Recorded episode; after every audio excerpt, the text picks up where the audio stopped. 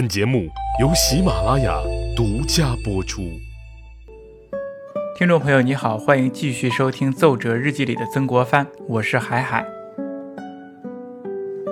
前面两期呢，我们讲了陈国瑞事件，这一期啊，我们继续回到曾国藩剿捻的战略上。我们说捻军啊，飘忽不定，飘忽而来，飘忽而去。那因此啊，曾国藩就想出了重点防守的战略部署。这也是对僧格林沁尾追捻军战术的一种修正。他将有限的重点兵力放在重点的战略要地上，不是尾追，等敌人过来就迎头痛击之，以有定之师制无定之寇，以逸待劳，免于自己的军队疲于奔命。一八六五年夏天的时候啊，曾国藩就抵达了临淮。然后就把四路大兵刘铭传、潘鼎新、张树声和周盛波分驻在四个战略要地：临淮、徐州、济宁和周家口。大家是否还记得他原来奏折上那句气势雄浑的话，叫做“四路各驻大兵，多处粮草子药，为四省之重镇，一省有急，三省往援。”以有定之师防无定之贼，便尾追为迎击，制贼不留。这就是重点防守的战术。那么这个战术有没有奏效呢？有效，至少啊一开始是非常有效的。那比如说这年年底啊，他就写了报告，在奏折里当中他就说，捻军徐州小错，丰县、宁陵、福州大败，皆由清军拦头迎击。我们看他奏折当中最后这四个字“蓝头迎击”，就正好印证了他自己的战略部署啊，不是尾追，为迎头痛击之。也就是说，等捻军扑上来之后，我就在这里以逸待劳，迎头痛击他了。当时的评论家呀，也非常赞赏这种方法。比如说，当时就有人这么说啊，他说：“自四镇设而训防有定，贼之流走者处处。”头处网罗，虽不能成其固执。我们看，证明方法是有效了。不过呀，这个评论也是稍微有点过誉了，甚至是有些拍马屁了。曾国藩设立了四镇，只是四个点而已，连线都不上。结果这个评论说是投处网罗，何谈网罗呢？而且捻军呢，他很快意识到了这一点。那么这些头领，比如张总于、赖文光这些人，都是一代枭雄，脑子聪明的很，都不是傻子。明明知道你那里设有重兵，等着迎头痛击，那么干嘛他们还飞蛾扑火，一个劲儿的往这些重兵防守之地上去撞呢？我绕开不就行了吗？我的优势就是跑得快呀。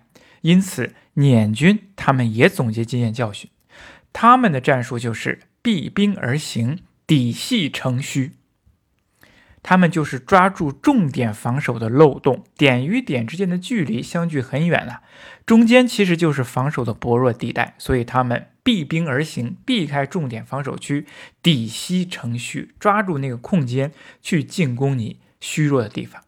比如曾国藩布置的这四个重镇之间，差不多都相距数百里啊，几百里地。当时的骑兵机动速度呢，一天不出百里，而步兵速度则是一天十里。那么在此机动范围之外，就好似无人把守，其实就是捻军可以乘的空隙呀，任由捻军往来。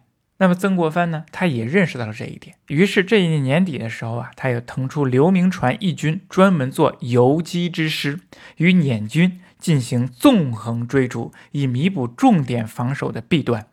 可是。刘铭传他不是骑兵出身，而且军中的良马也不多，他们根本追不上捻军。曾国藩在日记当中写道：“新募之两淮马勇，骑数无多，骑技优劣，不敢驱之向前，久未办成游击之师。”这就说明啊，他的游击之师啊，这个战术破产了，办不成。所以他说呀，自己自问尚无破寇之术，日夜交思。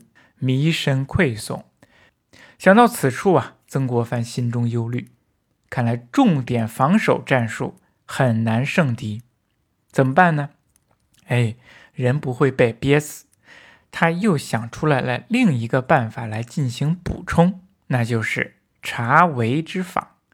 哎，这个查围的围字啊，非常的特殊，左边是一个土字，右边是一个“鱼”字，你写一写“土”字“鱼”字，看起来是读“鱼”，其实是读“围”，意思呢就是江淮地区低洼地方的防水水堤。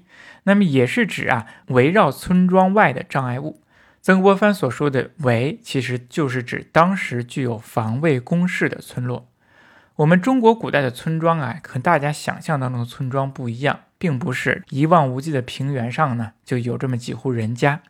如果是这样的话，那么这个村落就容易受到强盗土匪的掠夺。那官府啊，有时候又管不到这里，怎么办呢？村落就自力更生，在村周围啊建立起土墙进行自卫。这些地方又被称为寨或者是堡。比如史料上就记载：自道光之际，晚于间，道大起，豪华大姓折筑寨自固，谓之围。围大者。千余家。从道光年间呢，安徽、河南这些地方盗贼大起，那这些豪强大姓、有能力的这些村庄们，就自己筑寨自固，就被称为围。那么这个一些围规模大的地方呢，就有数千家。你看看，规模是非常大的。其实他们自己相当于建了一个小小的城堡。那么这些围寨呀。本来是为了抵御盗抢的，那么它同时也会滋生盗贼，因为有的余寨自己它就变成了盗贼，或者是变成了盗贼粮草的供应柱。捻军它其实就是基于这些围寨而生的，它之所以在江淮一带横行，就是很好的利用了围寨。那么有些捻军本身就是由围寨而产生，那么有些捻军呢就把围寨变成了自己的根据地。变成了自己的粮草供应地，所以说围寨的村民有的时候就是捻军，他们之间互相接应。因此啊，围寨在曾国藩看来，那就是捻军的源头，必须要清源。那怎么做呢？首先我们要分清楚，因为不是所有的围寨都是捻军的家，我们要分清楚哪些是好的，哪些是坏的。一旦发现围寨当中有人和捻军勾结，或者是向捻军提供粮草，那么就立即清理，以保证他没有后方的支援。对于与捻军没有联系的，则需要把这些工事啊建立的更加牢固一些，墙要高，沟要深，此为坚壁也。人丁、畜生、米粮等全部搬到围内，这叫清野。所谓坚壁清野，就是这个意思，让捻军来了没有东西可抢，没有粮草供应。那么久而久之，这些捻军就没有粮草而消散下去了。这就是曾国藩想出来的重点防守战略的加强版。查余清源和设立重兵，那它其实就是一个硬币的两个面。曾国藩说：“于四处设立重兵，以遏其流啊，去堵它；又查办民为，以清其源，清其源，去肃清它的根源。”设立重兵以为战，又令乡村设立围寨以为守。战和守之间，截流和清源之间相辅相成，构成了他战略防守的两个重要的方面。那么说了这么多，说了这么热闹，这个效果怎么样呢？那坚壁清野呢？一开始还真是起到了效果，它真的让捻军在生活资料的供给上面发生了困难。当时就有文人拍马屁说：“匪徒也无所掠。”寇愤由此见息，这些捻军匪徒啊，在旷野当中找不到劫掠的地方，因此啊，这个敌寇盗贼的这个氛围逐渐的慢慢平息下来。哎，可是啊，尽管捻军暂时无所劫掠，但是扣分并没有就这样间隙下去了，因为捻军很快就找到了其他的补给方法。